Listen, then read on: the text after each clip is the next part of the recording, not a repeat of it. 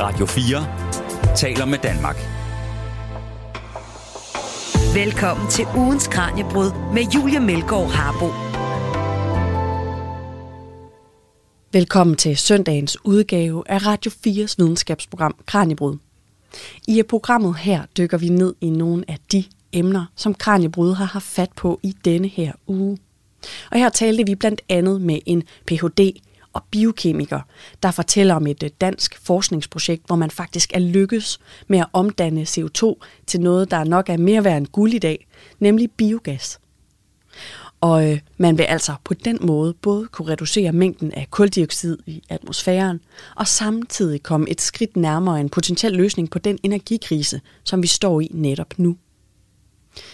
I den anden halvdel af programmet skal vi høre om kunstig intelligens, om denne her nye chatbot, som du måske har hørt om. Den kan nemlig skrive engagerende tekster, der umiddelbart ikke er til at skælne fra tekster af mennesker – og man taler allerede om, om denne her teknologi måske vil kunne erstatte menneskelige skribenter i fremtiden.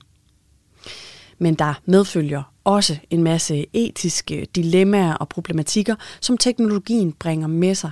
Blandt andet fordi man med kunstig intelligens kan generere billeder, der er utrolig virkelighedstro, og som let kan snyde os til at tro, at det er den ægte vare. Du lytter til Radio 4. Men til at begynde med, skal vi altså kaste et blik på det her nye forskningsprojekt fra Syddansk Universitet, hvor man vil omdanne CO2 til biogas. For tænk, hvor fantastisk det vil være, hvis vi kunne øh, slå to fluer med et smæk og både reducere vores CO2-aftryk og samtidig skaffe ny energi midt i denne her forsyningskrise. Og måske er vi tættere på det mål, end man lige går og forestiller sig. Kranjebrudsvært Peter Løde talte i torsdags med Brian Dahl Jønsson, der er Ph.D. i biokemi. Og han sætter os ind i det her forskningsprojekt, som han har lavet på Syddansk Universitet, som altså har undersøgt, hvordan man kan omdanne CO2 til biogas. Vi hopper ind i klippet, netop som Brian Dahl Jønsson fortæller om, hvad Power to X er for noget. For det er et udtryk, som de fleste nok har hørt, men det kan godt være, at man ikke lige har helt styr på, hvad det faktisk er. Det fortæller Brian om her. Hele princippet er egentlig bare, at du tager power, sådan noget strøm, og så laver du det til et produkt. Og grunden til, at man gerne vil lave øh, strøm til et produkt, det er fordi strøm er svært at lære. Øhm, der findes batterier, øh, og det er også rigtig fint, men der er mange udfordringer med batterier. Øh, kapacitet er en af dem.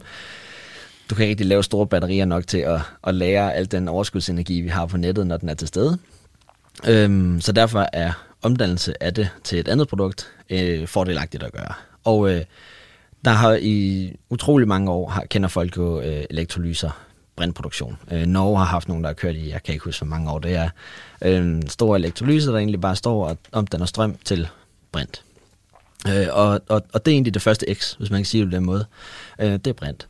Øh, så allerede her har vi lavet Power to X. Øh, brint er super godt. Øh, folk er også bange, når de hører brint, og det forstår man godt. øh, brint har jo er, er, er god til at brænde, og kan godt lide at også have en, en ret bred øh, spektre i, øh, hvornår det er eks, øh, eksplosivt og sådan noget. Men, øh, men så, så læring af brint er også lidt svært, for det er et virkelig lille molekyle, så det kan lige at gå igennem alt. Mm. Øh, så det, det fungerer bare igennem materialer og sådan noget over tid. Men hvordan kan man lære strøm i gas? Det tror jeg, jeg bliver nødt til at forstå. Ja, så øh, du har en elektrolyse, så der sender du øh, strøm ind, og så har du anoder og katoder, der egentlig spalter vand. Og øh, ved at spalte øh, ganske almindelig vand, som vi kender det, så får du oxygen og brint ud. Og oxygen kan vi bare lukke ud i luften, det er vi jo alle sammen glade for, mm. så får vi noget at, noget at trække vejret af.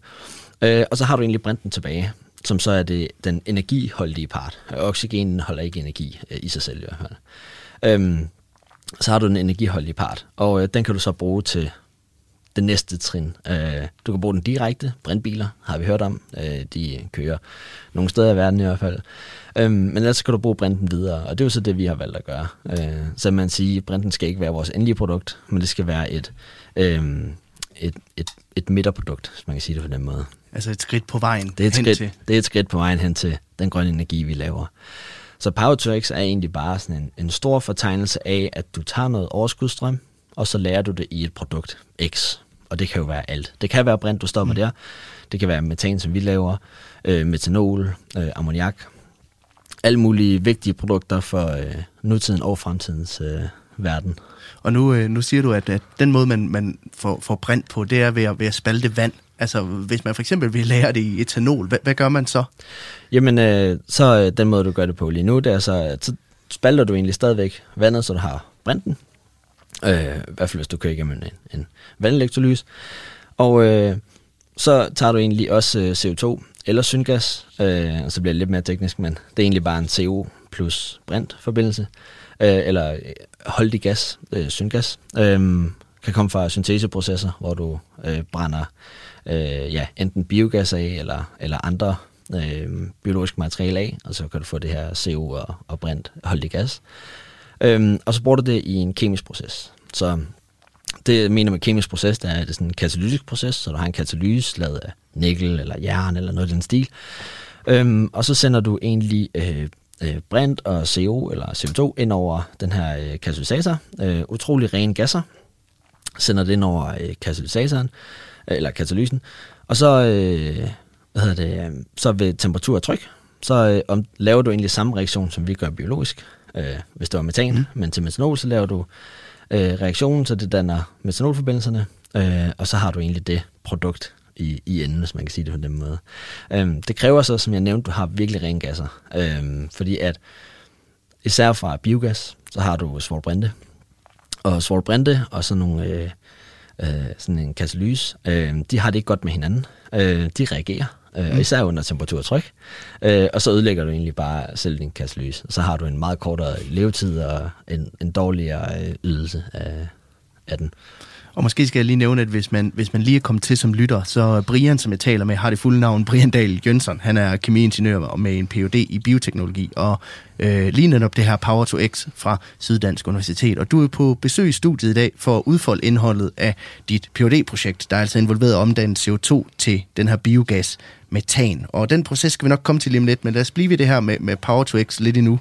Altså, fordi jeg kunne godt tænke mig at høre, er det overhovedet bæredygtigt, det her med, med Power to X? Nu snakker vi om, at det kræver en masse strøm, altså, øh, og det lyder jo enormt bæredygtigt at, at få en masse ud af det, men altså, den her strøm skal også komme fra et sted. Hvad, sådan, altså, hvordan sikrer man, at det er en bæredygtig proces? Ja, der er forskellige måder at gøre det på. Øhm, den ene måde vil være, hvis man kunne tage strømmen direkte. Lad os sige, at det kommer fra... Vi skal bruge grøn strøm. Uh, lad os starte der. Mm. Uh, og, og, og grøn strøm er jo defineret ved, at det er fra et... Uh, en, uh, nu kan jeg ikke huske det danske ord, men renewable energy. Så vi har jo vindmøller, vi har solenergi, og vi har egentlig også hydropower. Vi har ikke så meget af det i, i Danmark, for vi har ikke rigtig nogen bjerge. Der er nogen, noget vand, Nej, det er vandenergi, ja. Vandenergi, lige præcis. Og, øhm, og så er det egentlig strøm, vi får ud af de, øh, de enheder. Øh, og hvis man kunne tabe den direkte øh, ind i vores øh, proces, så øh, tage et strømkabel, sæt den til vindmøllen, og så sæt den direkte ind i elektrolysen, men så ved vi, at vi får grøn strøm. Øh, og så er det jo egentlig, så, så er der egentlig ikke noget øh, i vejen med det. Men som det er lige nu, øh, så kobler man sig bare på elnettet, og så tager man en masse strøm øh, til ens elektrolyse. Øh, måden man kan sikre sig på, at den er grøn, øh, certifikater, øh, simpelthen øh, købe sig til den grønne strøm, Øh, lidt ligesom man gør øh, hjemme i sin husstand, øh, så er der måske nogen, der har øh, eludbydere, hvor de simpelthen vælger at sige, ja, jeg vil gerne købe grøn strøm. Øh, og så har de egentlig bare købt et certifikat til at støtte den produktion af den grønne strøm. Øh, så man kan sige, at al strøm i elnettet er jo ens. Øh, vi kan ikke se, hvor den kommer fra, når den kommer ud af, af stikkontakten, mm. øh, men vi kan købe os til, at vi støtter den grønne produktion af det.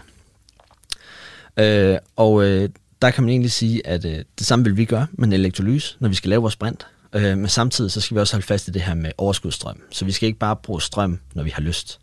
Vi er nødt til at passe det ind i, hvornår har vi nok strøm på nettet, øh, til at vi kan køre vores øh, processer. Fordi, så, så det er simpelthen ligesom øh, man gør derhjemme for tiden, altså holde øje med, med, med elpriserne simpelthen, og ja, så se, hvornår kan det betale sig at køre? Ja, lige præcis, fordi som alle nok sidder og tænker nu, så er det sådan, elen er virkelig høj for tiden, og ja. virkelig dyr, og det er jo et, et, et rent øh, aftryk af udbud efter spørgsel, så lige nu vil Pauto X ikke være super populært at køre, tror jeg, øh, hele tiden i hvert fald.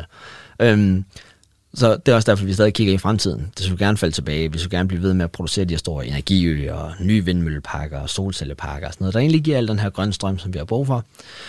Og øh, når det sker, øh, så kan vi jo køre vores Power to X, eller alle andre kan køre deres Power to X i længere og længere tid ad gangen. Øh, ideelt set vil der jo være øh, grøn strøm lavet direkte til enhver elektrolyse, som egentlig bare kan omdanne den her CO2, vi gerne vil.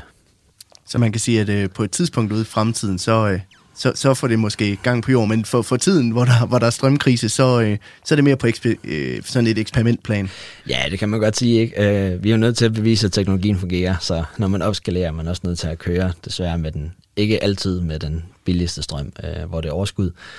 Men, øh, men det er jo helt sikkert et fremtidsperspektiv. Altså i fremtiden vil du ikke have øh, hundredvis af fuldskala øh, power der kørte, når øh, strømmen ikke var til det. Radio 4 taler med Danmark. Og øh, lad os prøve at kaste os over og forklare og dykke lidt ned i den her konkrete proces med, med at omdanne CO2 til metan, som jeres øh, anlæg altså øh, står for.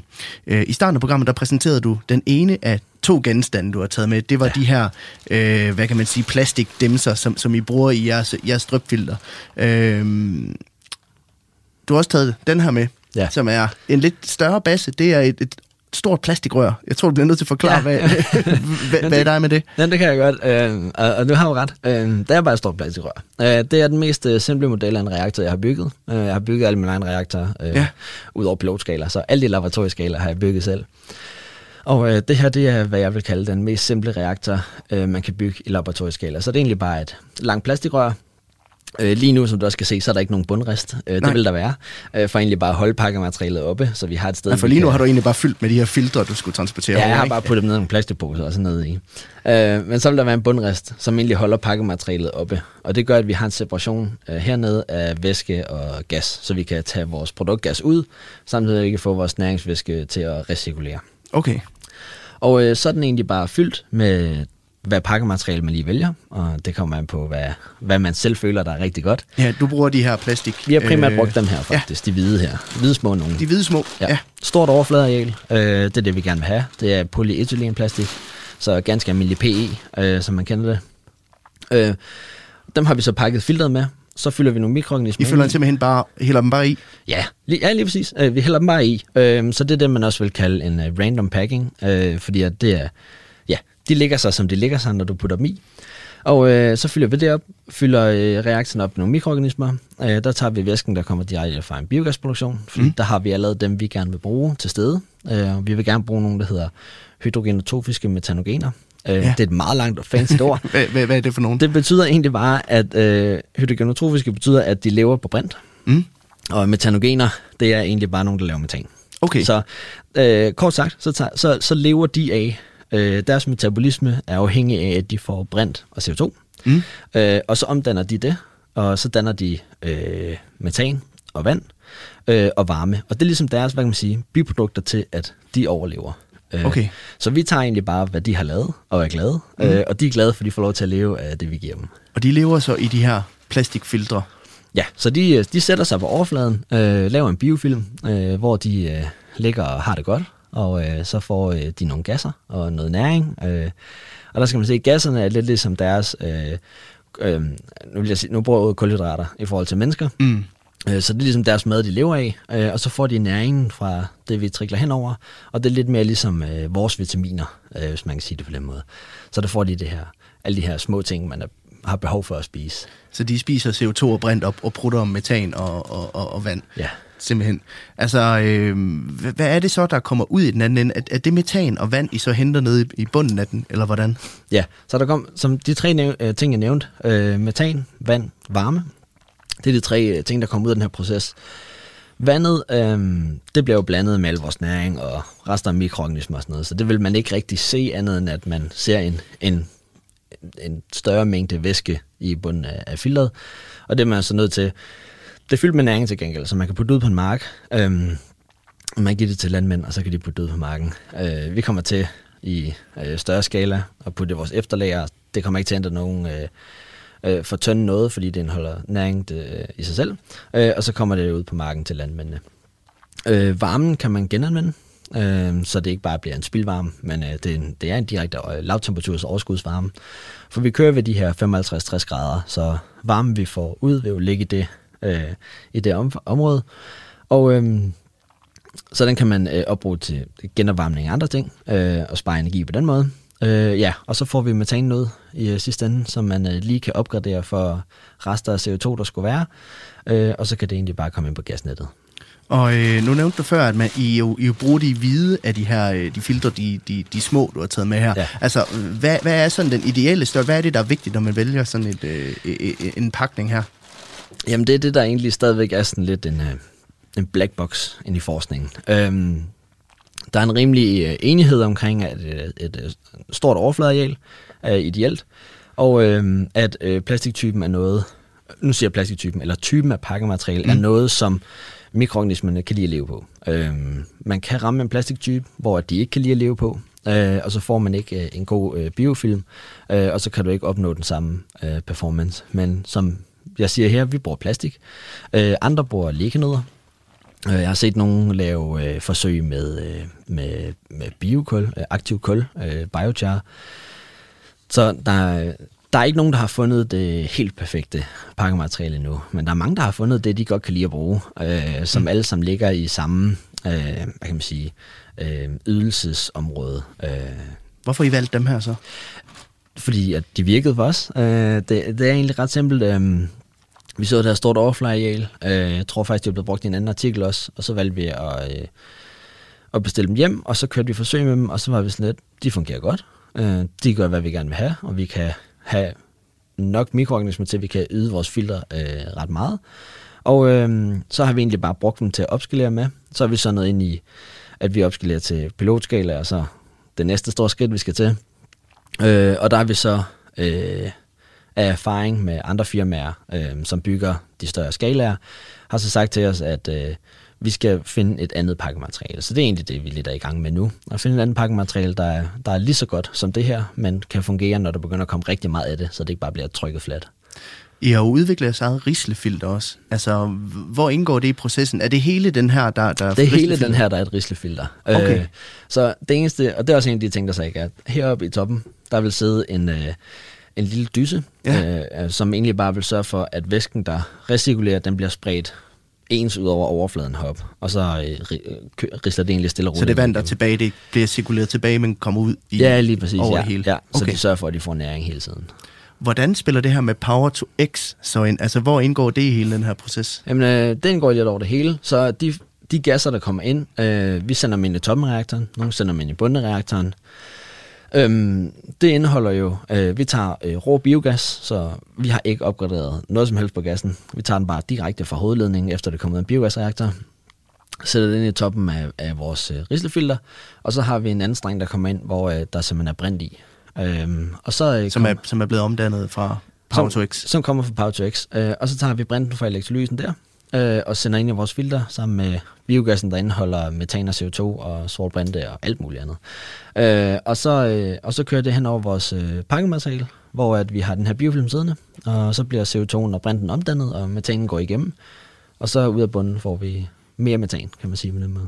Hvor kommer det her CO2 så fra? Altså, stopper man det, stopper man det ind i en maskine, så der, der, der, der fører det den her vej ned, eller, eller hvordan foregår det? Ja, så CO2'en vi bruger kommer fra øh, normal biogasproduktion. Så øh, der tager man øh, en masse restaffald, øh, gylde, afgrøder og halm og sådan noget, putter ind i en biogasreaktor, så en, en, en stor øh, omrørt reaktor, en CSR-reaktor, øh, lad det være i en 30-40 dages tid, og øh, i den proces er der en masse mikroorganismer, der nedbryder de her store organiske molekyler helt ned til, at det simpelthen bliver øh, metan og CO2, der kommer ud i øh, sidste ende. Og øh, så den gas, øh, den tager vi egentlig bare direkte, for den indeholder en masse CO2, 40 procent cirka, øh, og så bruger vi det egentlig det i øh, vores reaktor, og omdanner det op til, at øh, de 40 procent CO2 bliver 40 procent metan i stedet for. Så det er simpelthen de der, det er de der gasser, der, der kommer op fra en møding, men simpelthen indfanger, og så overfører til. Kan man sige det på den måde? Ja, det kan man godt lidt sige på. Øh, vi laver jo biogas for netop at spare miljøet for en masse øh, øh, øh, grønhus, øh, af drivhusgasser. Øh, men er der et, så et økonomisk aspekt i det også? Altså vil det pr- principielt kunne skaffe os øh, billigere energi, nu hvor vi er ved det her med strømpriser også? Det skulle det jo gerne kunne. Øh, ellers så øh, vil det ikke fungere i stor skala. Men det skulle gerne, det er meget konkurrencedygtigt med et fossilt brændstof og det vi har nu. Så der er penge i lortet, bogstaveligt talt. Ja, lige præcis. Du lytter til ugens Kranjebrud på Radio 4.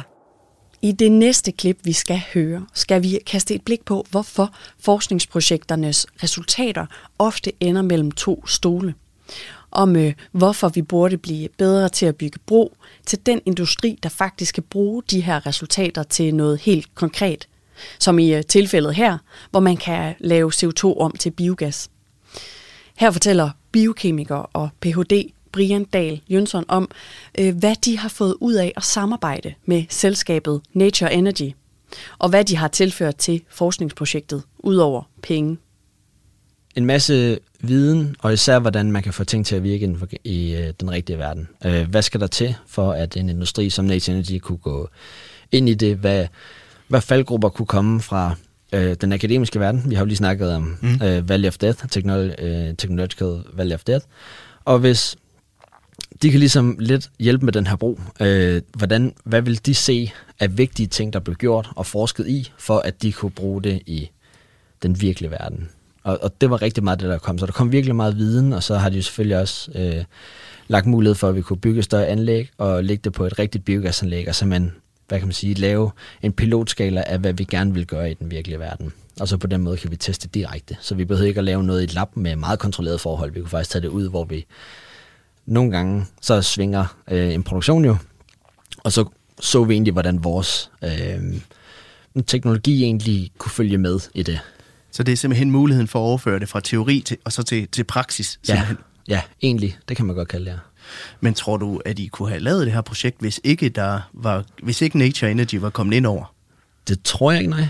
Øhm, og grunden til, at jeg ikke tror det, det er, fordi at der er andre, øh, der har prøvet at lave øh, større filtre og sætte det på biogasanlæg eller rensningsanlæg, der har biogasstrøm og sådan noget. Øhm, men det er aldrig set komme videre end det. Øh, så er det ligesom stoppet. Så er der kommet en artikel ud af det fra eller to ude fra universitetets side af, og, øh, og, og, og så stopper det. Så, det, så, så rammer det netop den der valley of death. Og så, så fader det ud, og så på et tidspunkt kan det være, at der er en industri i fremtiden, der så har en RD-afdeling og har økonomien til det, og kan bakke det op, og så vil jeg sige, nej, lad os prøve at se, om vi ikke kan gøre det her i den virkelige verden. Men så er der gået så lang tid, altså sådan, det, det, det er meget forsinket, hvis ikke man kan gøre det sådan med det samme, som vi jo faktisk har gjort her. Ja, for, for hvorfor er det, at de her, nogle mange af de her projekter, de, øh, de strander øh, i laboratoriet og aldrig rigtig kommer ud og, og, og lever sit liv i den, i den virkelige verden? Ja, jeg ser det lidt som, at øh, der er en stor interesse i at få tingene til at virke. Så hvis man ser på den akademiske side af det, og udvikling af teknologi i de første øh, step af teknologiens øh, øh, klarhed til den virkelige verden, øh, så er der en stor interesse i starten. Få ideen, test ideen, og så teste den meget i lab. Øh, det kan man godt lide i den akademiske verden på universiteter. Så laver du nogle artikler, og så øh, hvis ikke du kan se, hvordan du kan blive ved med at og, hvad kan man sige, udvikle på teknologien, øh, så siger du jo, vi er tilfredse. Øh, men det, der så stopper der, det er, at du har lavet et meget kontrolleret forsøg. Du har lavet alt, mm. alt er kontrolleret. Du kan jo styre de mindste detaljer, når du står i et laboratorium. Blande ting specifikt der eller sådan noget. Øhm, og så, så, så kommer det bare ikke videre. Det er ikke altid, industrien overhovedet finder ud af, at det er blevet testet i den akademiske verden. Øhm, selvfølgelig kan de læse en artikel en gang imellem, men så igen, hvis de fanger den artikel i det emne. Så der mangler lidt den der, hele den der bro imellem den akademiske verden og industrien. Og, og det er jo det, som vi har brugt min PhD til. Og forhåbentlig også nu, at ved at fortælle det her, være i medierne og sådan noget, egentlig fortælle mange andre den her vigtighed, der er i at udvikle en teknologi, ved faktisk at, at, at samarbejde mellem industrien og, og den akademiske verden. Ja, for ligger der et, et uforløst potentiale i det her med, med, med, med at samarbejde mellem industrien, hvis man kan kalde det det, og så den, den akademiske verden? Det tror jeg. Øh, jeg har hørt mange om det, der laver erhvervs og sådan noget, hvor de er ude i, i virksomheder og hjælpe dem under deres PhD og sådan noget. Øhm, men, men det, det er få, synes jeg. Jeg synes ikke, der er særlig mange af dem, jeg hører. Øh, så jeg ser faktisk, der er et kæmpe potentiale, der ikke bliver udnyttet. Øh, for det kunne jo netop være, at der kommer andre gode ting ud af det, ligesom der er kommet fra min PhD. Øh, nye teknologier, der kommer ud i den virkelige verden, eller virksomheder, der har lyst til at investere i at, at udvikle en teknologi, og så faktisk finde ud af, om det kan lade sig gøre eller ej, eller hvad skal der til, for det kan lade sig gøre. Du lytter til Radio 4. Det fortalte biokemiker og Ph.D. fra Syddansk Universitet, Brian Dahl Jønsson. Det var første halvdel af søndagens udgave af Radio 4's videnskabsprogram Kranjebrud. I anden halvdel af dagens program kommer det til at handle om øh, kunstig intelligens. og om hvordan de store nye gennembrud, der har været på området, kan bruges til alt fra at generere billeder og grafikker til at forbedre sundhedssektoren. Men først holder vi en kort pause, for nu er det blevet tid til et nyhedsoverblik. Radio 4 taler med Danmark. Velkommen til ugens Kranjebrud med Julia Melgaard Harbo. Du lytter til søndagsudgaven af Radio 4's videnskabsprogram. Og her dykker vi ned i nogle af de emner, som Kranjebrud har taget fat på i denne her uge. Nu bevæger vi os fra CO2 og biogas over til kunstig intelligens. For for nylig blev den nye chat-GBT nemlig lanceret. Og denne her nye teknologi er så imponerende, blandt andet fordi chatbotten kan skrive gode, engagerende tekster, som man simpelthen ikke kan skelne fra nogen, der er skrevet af et rigtigt menneske. Kranjebrudsvært Peter Løde talte i torsdags med Ole Winter, der er professor ved Data Science på DTU. Og til at starte med, skal vi altså lige have på plads, hvordan den her chat-GBT fungerer, og hvordan den er i stand til at lære. Altså, der er flere ting i det. Der er jo noget omkring, hvad er det for noget data, vi bruger? Øh, hvordan har vi skruet den her model sammen? Øh, hvordan formulerer vi læringsproblemet? Så måske, vi, hvis man ser på, hvordan formulerer vi læringsproblemet, så lad os tage det først. Øh, der er ligesom to skridt. Det ene skridt er et rigtig smart skridt, hvor vi, hvor vi ikke har brug for øh, andet end bare teksten. Og det fungerer på den her måde, at vi har sat en model op, nogle gange i statistikken kalder vi det en autoregressiv model, og det betyder bare, at den, den tager noget øh, indhold, og så forudsiger den ligesom det næste indhold. Så hvis vi tænker på, at det er en tekstkontekst, så er det, at vi tager teksten op til ord øh, 10, og så forudsiger vi det 11. ord. Og så kan vi fortsætte med det. Og det er klart, at det kan, der har man jo ikke brug for, at der, er, at der er en professor til at fortælle den, hvad den skal gøre, fordi du kan bare trække en masse data ned fra internettet, og der har du en masse, masse lange sekvenser af tekstdata. Så vi træner sådan set bare modellen til at hele tiden at forudsige det næste ord.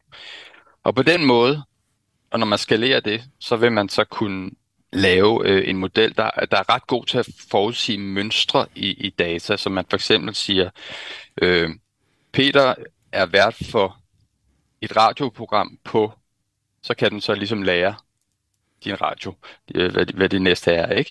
Øh, det, problemet med det er, for, i hvert fald for OpenAI, som har lavet den her ChatGPT, det er jo, at hvis de bare trækker en masse data ned fra internettet, så er der en masse ting der, som folk har sagt, som ikke er særlig øh, godt sådan politisk øh, PR-mæssigt for, øh, for OpenAI, fordi der også er for eksempel vaccinekonspirationsteorier, som de helst ikke vil stå på mål for osv. Så, så det man gør i næste skridt, det er, at man, for den, man, man stiller øh, ChatGPT en masse spørgsmål, og så sidder der mennesker, som er ansat hos OpenAI og vurderer, hvilket svar, der er det bedste. Og, på, og så bagefter, så træner man modellen igen til at, ligesom at få den til at ikke give svar, som som for eksempel promoverer øh, vaccinekonspirationsteorier. Det er selvfølgelig en lidt svær proces, fordi der er mange, der er mange øh, ting out there på internettet, som vi, som vi ikke kan lide. Men, men det, det lykkes ret godt for ChatGPT. Så hvis du for eksempel leger lidt med ChatGPT, kan du se, at det er enormt svært at få det til at sige ting, som, øh, som ligesom ikke er politisk korrekt. Er det det, som OpenAI de selv beskriver som reinforcement learning? Øh, jeg tror, de kan, det kan godt være, de kalder det nogle gange, andre gange kalder de det øh, alignment, som, som hvis man bruger en maskineoversættelse, så kalder vi det på dansk justering. Så de justerer modellen øh, til, at, øh, til at opføre sig øh, ønskeligt. Så, så, okay, så det var ligesom, hvordan vi sætter træning op med de her to skridt. Før træning, og så det her øh, justering. Øh, det man så øh, bruger af data, det er øh, ligesom det helt store internet, og der findes et projekt, som hedder Common Crawl, som er nogle øh, forskere, som ligesom har sagt, vi vil gerne give som en ressource hele internettet. Og det vil sige, at de trækker data ned fra hele internettet. De prøver at køre rundt på hele internettet hele tiden og samle data og gemme det i en stor database. Og det kan forskere så bruge for eksempel til at træne de her sprogmodeller. Og det er også derfor, at modellen kan tale dansk, fordi øh, cirka 0,4 procent af internettet, det er på dansk. inklusive noget, du har skrevet, Peter. øhm, så det kan man træne på, og så derfor er det er, tror jeg lige regnet ud sådan øh, på bagsiden af en konvolut, er cirka 800 millioner ord på dansk. Og det, øh, det bliver brugt, så den, så den faktisk også kan skrive på dansk. Så den sidste ingrediens, det er, hvad det er for en øh, modelarkitektur. Og vi har snakket allerede om neurale netværk, og det, er det er en speciel, sådan ret moderne afart af, af neurale netværk, som, kalder en, som man kalder en transformer, og det tror jeg er inspireret af det her legetøj. Transformer-legetøj, sådan er AI-forskere lidt barnlige, når de skal finde ud af, hvad, hvad, deres, hvad deres modeller skal øh, være, men, men en transformer er bruger noget, som vi kalder, kalder øh, self-attention på godt dansk, som betyder, det er noget omkring, hvordan ligesom man, har, man har sat det her netværk sammen. Det har også rigtig mange lag, så det er også en meget, meget stor model med, med jeg tror, den her øh, GPT-3, som ChatGPT bygger på, har 175 milliarder parametre. Det betyder også, at det ikke er noget, som du kan have installeret hjemme på din hjemmecomputer. Det er noget, som øh, OpenAI er gået i samarbejde med Microsoft og deres Azure Cloud, så det er ligesom noget, de har en rigtig, rigtig stor maskine, øh, der kører. Så når du går ind og leger med ChatGPT, som OpenAI har sat til rådighed, så bruger du ret meget øh, computerkraft også, og udleder sikkert også noget CO2. Men det lyder jo mere som en, en form for hvad kan man sige, database end, end noget andet. Altså, hvad er det, der gør, at det, det så bliver til en, en intelligens, eller noget, der minder om en, en intelligens? Det er et rigtig godt spørgsmål, øh, og det, det er sådan en meget, kan man sige, dybt spørgsmål omkring, hvad er en statistisk model? Fordi det, som en, som en, øh, en statistisk model gør, det er, at den laver en slags syntese af databasen. Så den ligesom, den ligesom øh, komprimerer, så at sige, det data, du har i din database, altså alt det, du har crawlet fra nettet, ned i en model. Og den her komprimering af information gør, at den her slags intelligens kan opstå. Ikke? Så det betyder sådan set, at når du skriver en tekst, så er, det en, så er der øh, en række, det næste ord kan være en række forskellige muligheder. Ikke? Hvor en database vil sige, jamen det næste ord er et bestemt ord, så vil en statistisk model sige, at der er du ved, der er 75% øh, sandsynlighed for, at det er radio 4, som er det næste ord, og så er der 25% for det er P1 eller et eller andet. På den måde vil, vil, øh, vil, vil en statistisk model komprimere information. Og det, det er også derfor, man simpelthen kan få den til at for eksempel at, at udtrykke sig sarkastisk også. Det, det er fordi, den simpelthen kan forudsige, jamen i et sarkastisk toneleje, der vil man måske bruge det her ord næste gang. Præcis, er det rigtigt forstået? præcis. Og for at vende tilbage til det der med, hvorfor jeg er overrasket, det er fordi, at i gamle dage, om, omkring hvor langt vi nåede med AI, det er fordi i gamle dage, så havde vores, vores modeller, der ligesom så på sekvenser, de havde en virkelig øh, dårlig korttidsudkommelse. De glemte hurtigt, hvad det var egentlig, vi snakkede om. Og det, som OpenAI og andre øh, forskere har vist, er, at hvis du skalerer de her modeller større og træner dem på rigtig øh, meget data, så lige pludselig for at forudsige det næste ord, jamen så bliver du altså nødt til at, at være opmærksom på subtile ting, såsom er det sarkastisk, er det ironisk, øh, er, det, er vi højreorienteret, er vi venstreorienteret. Den fanger de signaler, fordi den har set så meget data, og fordi modellen er så kraftfuld. Men man kan sige, at nu, øh, nu har OpenAI jo også lagt ChatGPT ud til den almene bruger. Alle kan jo gå ind og, og, og bruge den her chatrobot. Ja. Altså er brugerne også med til at, at træne den her kunstig intelligens? Det er de faktisk indirekte, ikke sådan direkte, fordi det er sådan, det er ikke, øh, man kan sige det, og det er måske meget betryggende i forhold til det her med frygten for en superintelligens. Altså når du starter en ny session øh, på, på, med ChatGPT, så starter du fra nul så har den glemt alt, hvad jeg snakkede om før og så videre. Den har ikke, den er ligesom sin, den er ligesom den samme ChatGPT, som alle andre møder, når de lige logger ind. Øhm, så den husker ikke noget, som I lige har snakket om, men den måde, som den kan lære på, er, at, øh, at alle de her mennesker, som OpenAI har ansat, de sidder og monitorerer, hvad er det, folk skriver, øh, folk bruger den til, og øh, du kan også se inde på interfacet, der kan du ligesom give sådan en tomme op, tomme ned feedback. Og det signal kan de også bruge til at justere modellen efterfølgende. Og det gør de løbende, fordi efter de havde offentliggjort den, så var det nemmere at få modellen til at sige nogle ting, der var stødende, end det er nu. Og det er simpelthen fordi, de hele tiden løbende går ind og ser, hvad er det, folk udfordrer modellen. For, for der er masser af folk jo, der øh, for sjov, eller øh, måske ikke så for sjov, prøver at få modellen til at være racistisk eller et eller andet. Og det gør de ind og monitorerer, og så ser de på, på hvad er det, der kommer ud, og så prøver de så efterfølgende at træne modellen, så den opfører sig, som de gerne vil have det. Så der er et element, bare for at sætte det helt, op, helt simpelt op, det er simpelthen, det er pisk og gulerod i sidste ende, at sige mere af det Absolut. her, mindre end det her. Præcis, og det var det, du snakkede om med, med reinforcement learning. Øhm, det bruger man, altså når man ligesom har fået det her feedback-signal, så bruger man en reinforcement learning algoritme til at justere modellen. Så, så med det her pisk og gulerod, ikke? Så, øhm, så det, er, det er rigtigt nok. Du lytter til ugens Kranjebrud på Radio 4. Det her med at lære sig selv at blive bedre og skrive gode tekster, er ikke det eneste, som denne her kunstige intelligens eller chatbot kan gøre for os. Den kan også generere billeder og grafikker, og så kan den faktisk potentielt blive en del af den måde, man forsker på inden for sundhedsvidenskabelige fag. Ole Winter, der er professor ved Data Science på DTU, mener endda, at den kan komme til at få betydning for den måde, vi udvikler medicin på i fremtiden.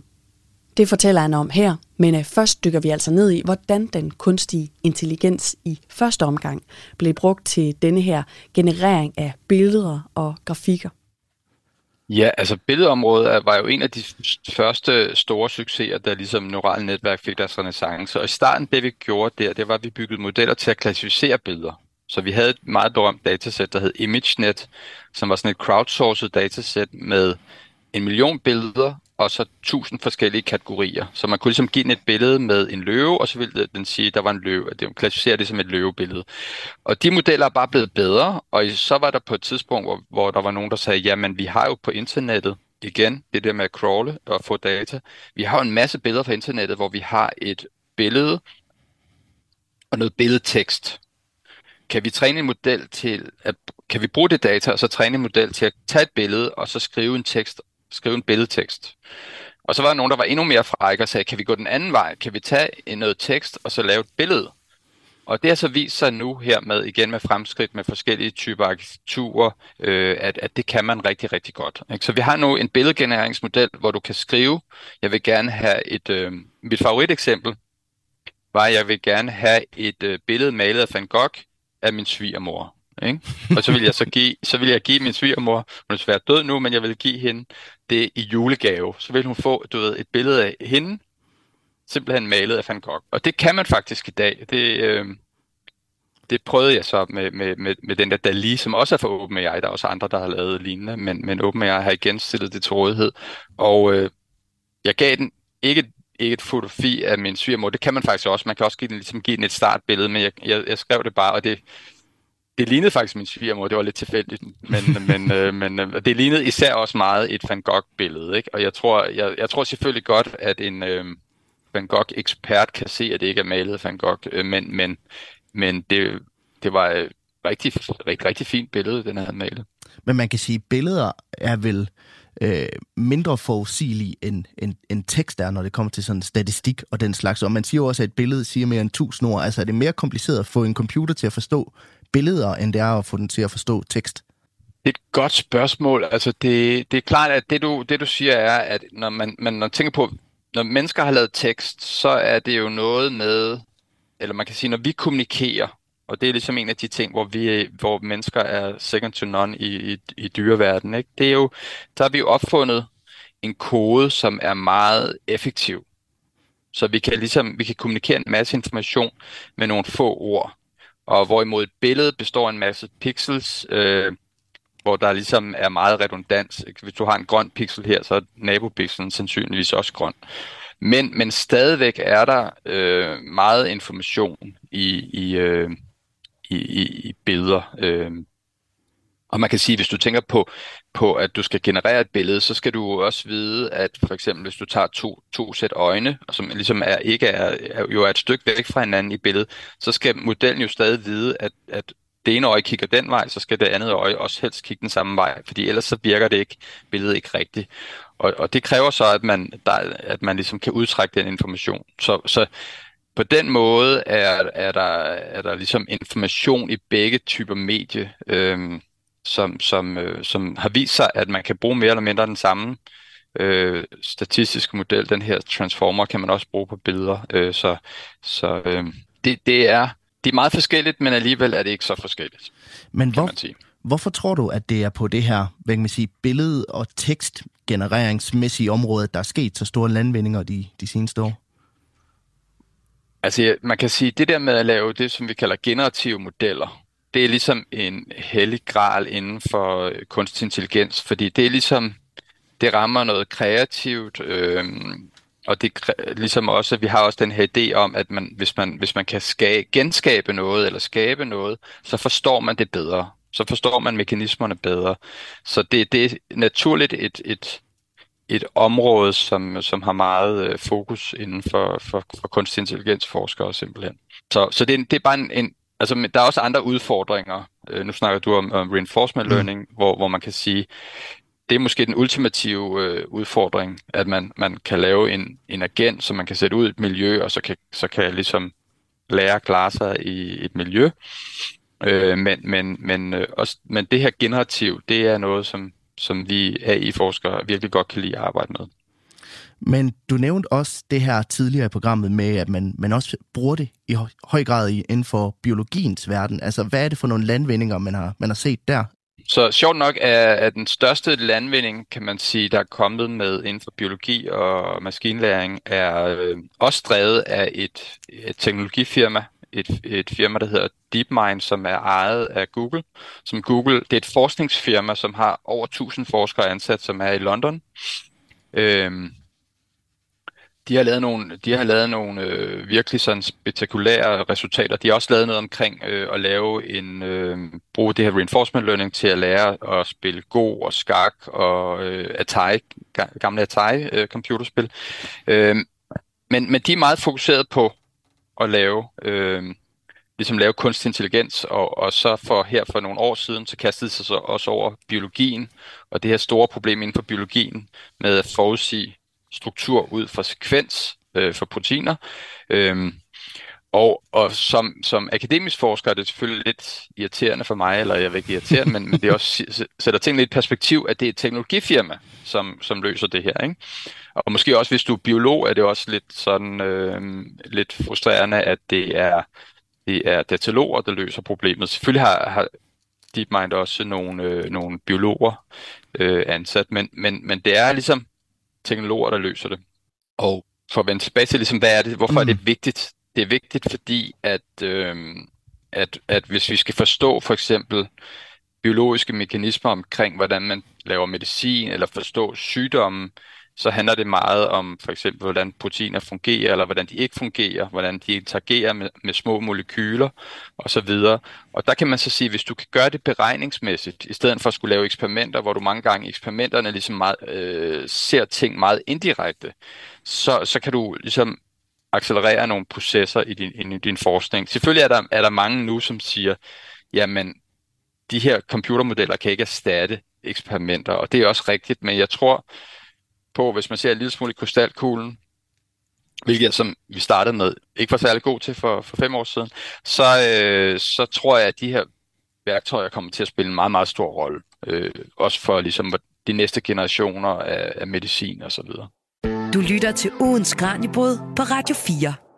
Det fortalte Ole Winter, professor ved Data Science på DTU. I næste og sidste klip i programmet her, skal vi høre et eksempel på, hvordan denne her kunstige intelligens faktisk er blevet brugt. Camilla Beer Arnsberg, der er redaktør på bladet Radiografen, har brugt det til at generere billeder til bladet. Hun øh, fortæller her om, hvordan de brugte den kunstige intelligens, og hvordan det så ud. Jamen, øh, blandt andet så lavede øh, jeg en forside af en, øh, af en scanner, øh, som nok er en eller anden slags hybrid mellem en, en MR-scanner og en CT-scanner øh, hvor der vokser noget, noget grønt ud af. Øh, og der var billeder inde i af, af robotter. Øh, der var nogle billeder af øh, sådan nogle blueprints af forskellige scanner. Altså jeg har bedt øh, den her algoritme om at lave blueprints af fremtidens øh, MR- og CT-scanner. Øh, og de er jo, hvad kan man sige, det, det, det kan man jo ikke lave, fordi fremtiden er jo ikke øh, kommet nu, men, men der kommer nogle utrolig flotte blueprints ud af noget, som ligner inderdelen af, af, af scannere. Hvordan det nu engang ser ud, det ved jeg jo ikke, men det ser rigtigt ud. Øh, og det er jo også det, der er pointen med nogle gange sådan illustrationer, det er, at de påstår ikke at være virkeligheden, men de skal bare understrege den, øh, de pointer, der er den kontekst, de bliver bragt i. Hvad sagde radiograferne, altså dine læser til det? Jamen dem, jeg har hørt fra, de har været øh, rigtig glade for det. De synes, det var fedt at øh, prøve noget andet. De synes, det var spændende. Flere af dem spurgte os til, hvordan at vi egentlig havde lavet de her illustrationer. Øh, så jeg synes, det er blevet taget utroligt godt imod. Øh, der er sikkert også nogen, der har siddet og tænkt, at øh, den scanner ser da lidt mærkeligt ud, fordi at de går meget op i, de dygtige folk, der arbejder med de her maskiner hver dag, øh, og sætter en ære i at kende dem ud og ind, de her maskiner. Øh, så der er sikkert også nogen, der har siddet og tænkt, at, øh, at den der scanner på forsiden, den øh, var der hverken fugl eller fisk. Men var erfaringerne så gode, så du fortsatte med det? Det er så cirka tre kvart ja. år siden, at du lavede det her blad med kunstig intelligens. Ja, øh, jeg bruger det stadig. Øh, jeg bruger det dog hovedsageligt til sådan mindre ting, kan man sige. Nu valgte vi at illustrere hele det her blad med kunstig intelligens, men som fagforening, så har vi jo også, hvad kan man sige, et ansvar over for ikke at, at fratage en, en uddannet øh, faggruppe deres, deres arbejde. Så vi kører lidt efter et princip, at til de opgaver, hvor vi normalt vil hyre og betale en illustrator, så gør vi stadig det. Men til de opgaver, hvor vi måske vil bruge en stokillustration eller et stokfoto eller lignende, så kan jeg godt finde på at lave det i Midjourney, fordi så får vi noget, der er unikt, øh, og som vi mus- muligvis ikke kan finde i stokillustrationer, øh, og hvor vi jo så også har øh, ophavsretten til det. Men kunne den godt afløse grafikerne og illustratorerne? Ja, det er et godt spørgsmål. Altså, øh, på den ene side, øh, nej, øh, kan den ikke. Fordi at det er jo noget andet at skulle prompte de her øh, illustrationer. Dels så kræver det, at man selv kan have den her forestillingsevne til at sige, øh, hvis jeg skal illustrere omsorg, hvordan ser det ud? Fordi at det kan jeg ikke. Hvis jeg prompter det til algoritmen, lav omsorg, så er det ikke sikkert, at det ligner den slags omsorg, som jeg er ude efter. Så jeg skal bede den meget bogstaveligt om at lave en hånd på en skulder, eller hvordan jeg nu forestiller mig, omsorg skal se ud. Og det kan man jo med en grafiker, øh, de kan jo arbejde med deres forestillingsevne på alle mulige abstraktionsniveauer. Og de kan lave illustrationer, som, som er spidende på en helt anden måde, fordi at det indeholder sådan nogle mere øh, interkulturelle referencer, eller humor, eller, eller den slags. Og det kan være svært at opnå øh, ved at bruge øh, kunstig intelligens. Men det er ikke nødvendigvis umuligt, øh, fordi at noget af det, jeg synes, i hvert fald synes, der er rigtig spændende ved, ved den her slags teknologi, det er, at det genaktualiserer nogle forskellige spørgsmål, som der måske altid har været, men som nu opstår på ny. Øh, men i forhold til illustrationer eller kunst, øh, så kan det jo i hvert fald stille spørgsmål omkring, hvem der i højst grad øh, ligger meningsfuldheden i et værk. Om det er den, der skaber det, eller om det er den, der beskuer det. Fordi at hvis en illustration skabt af en kunstig intelligens bliver bragt i en kontekst, hvor det på en eller anden måde giver mening, så vil beskueren jo måske stadig tillægge øh, værket nogle af de her øh, kulturelle referencer eller dybder, som den kunstige intelligens selvfølgelig ikke selv har tænkt på, men som man læser ud af, fordi at man, man nu engang er menneske. Så brugt rigtigt øh, og promptet rigtigt og bragt i den rette kontekst, hvor det spiller sammen med og understøtter de tekstuelle elementer, så kan det i nogle tilfælde godt erstatte en grafiker. Men det kan forskellige ting, og jeg tror egentlig, at det, det mest alt kan gøre, det er, at det kan understøtte det grafiske arbejde. Fordi netop den her forestillingsevne til at sige, hvordan skal man illustrere omsorg eller andre sådan abstrakte elementer, det er jo netop det, grafikere og illustratorer er super dygtige til. Øh, så egentlig kunne jeg sagtens forestille mig, at det bliver et værktøj for dem. Øh, og hvis jeg skal købe en illustration hos en grafiker eller en tegner, så er jeg egentlig ligeglad med, om de har lavet den med en blyant, eller om de har lavet den med en algoritme. Øh, fordi det er jo produktet, jeg betaler for, og hvis de med kunstig intelligens kan lave en illustration, der skaber alle de her øh, konnotationer af kulturelle referencer, eller hvad det nu skulle være, den skal indeholde, men får den her dybde i den rette kontekst, så, så er det fint med mig, hvis de har brugt kunstig intelligens til at lave det med. Fordi du tænker, at øh, en grafiker er bedre til at formulere sig og fodre maskinen, end du er? Ja, det, det vil jeg sige. Altså nu har jeg øh, mødt flere grafikere, som, som bruger de her værktøjer, og de laver øh, nogle vildt flotte ting. Og de er vant til at tænke på en anden måde. Billedblandende folk, om man nu er grafiker, eller bladtegner, illustrator, eller hvad man er, eller fotograf for den sags skyld. Så de er jo vant til at tænke i visuel formidling på en anden måde, som mange andre mennesker ikke er. Øh, så jeg tror, at det kan blive et rigtig stærkt værktøj for dem. Du lytter til Radio 4. Det var Camilla B.